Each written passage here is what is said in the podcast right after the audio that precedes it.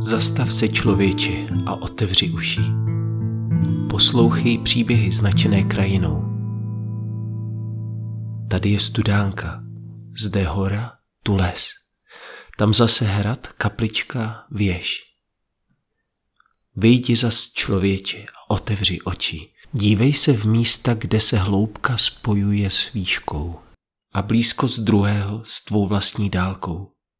Tady někde leží tvůj střed, kde hádkám i válkám navzdory dál věříš pohádkám. Vezmi své dítě za ruku, zda vedle tebe nebo v tobě je, je jedno. Když stojíš, když kráčíš, nasloucháš.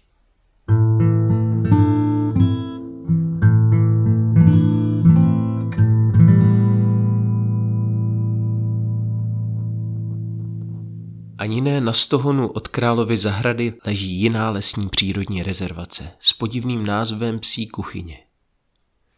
Její příběh opět napsal jako brdíčko, namluvil Jindřich Strýček.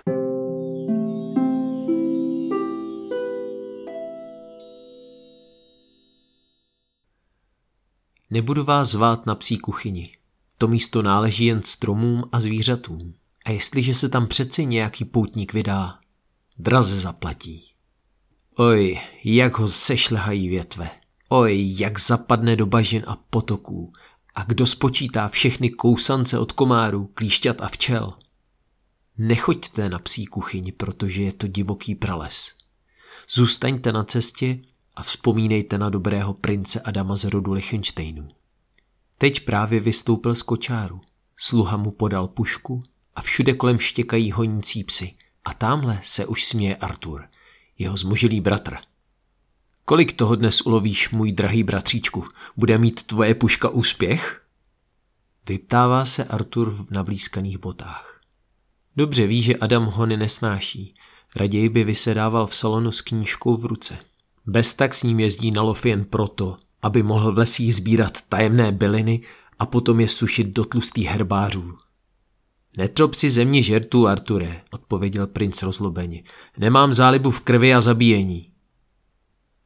To naši psi jsou po krvi celý diví, řekl Artur a vypadal, jako by se i on už co nevidět zakousl do jeleního masa. Kdyby mohl, určitě by teď zuřivě štěkal. Sedm psů, sedm šelem, pevně připoutaných k vodítku.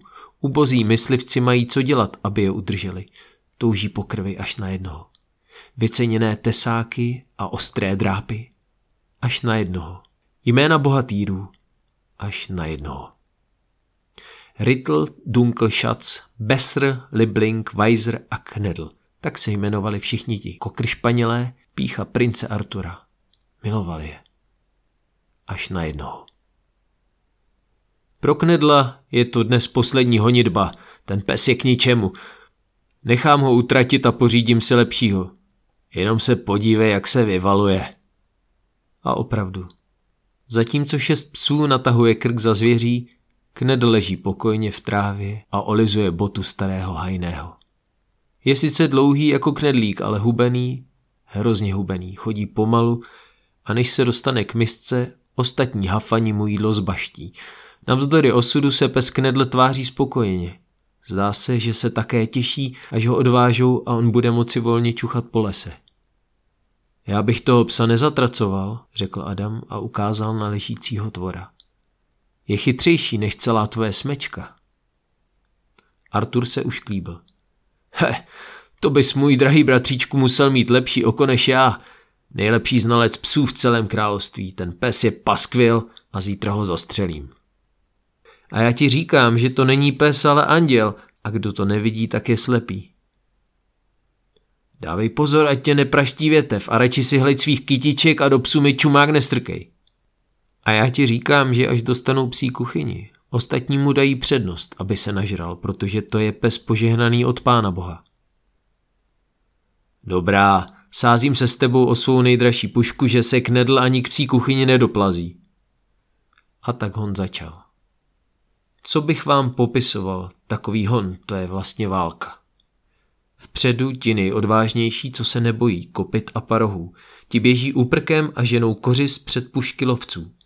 Šest honících psů se řítí za zvěří jako smrtící blesky, nevidí bažiny a houští. Nic je nezastaví. A výstřel za výstřelem kosí vybrané kousky.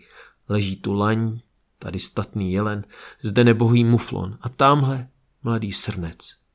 A kdo by počítal veškerou drobotinu zaječí? Myslivci to sbírají a táhnou k cestě. Jede vůz a veze mrtvolky zvířat a pak je hezky pěkně vyrovnají do řad. Zatroubí na počest střelců a večer hostina. A co dělal ten chudáček Nedl? Jak ho pustili z vodítka, začmuchal a pak se pustil úplně na jinou stranu. S čenichem skloněným k zemi utíkal někam do bukových houštin a vůbec se nestaral o štěkot svých kolegů. Obcházel kořeny stromů, hrabal v bukvicích, slídil. A pak ho už nikdo neviděl, zmizel jim z očí a také z mysli, protože museli střílet po kořisti. Když princ Artur srazil k zemi obrovského jelena, došel až k tělu, které pod ním právě dodýchalo. Počítal výsady paroží a představoval si, kam si jeho mohutnou lepku zavěsí na zámeckých chodbách jako mimořádnou trofej. Škoda, že jsou tyto naše lesy tak krotké a nudné. Raději bych lovil v daleké Africe, pomyslel si smutně.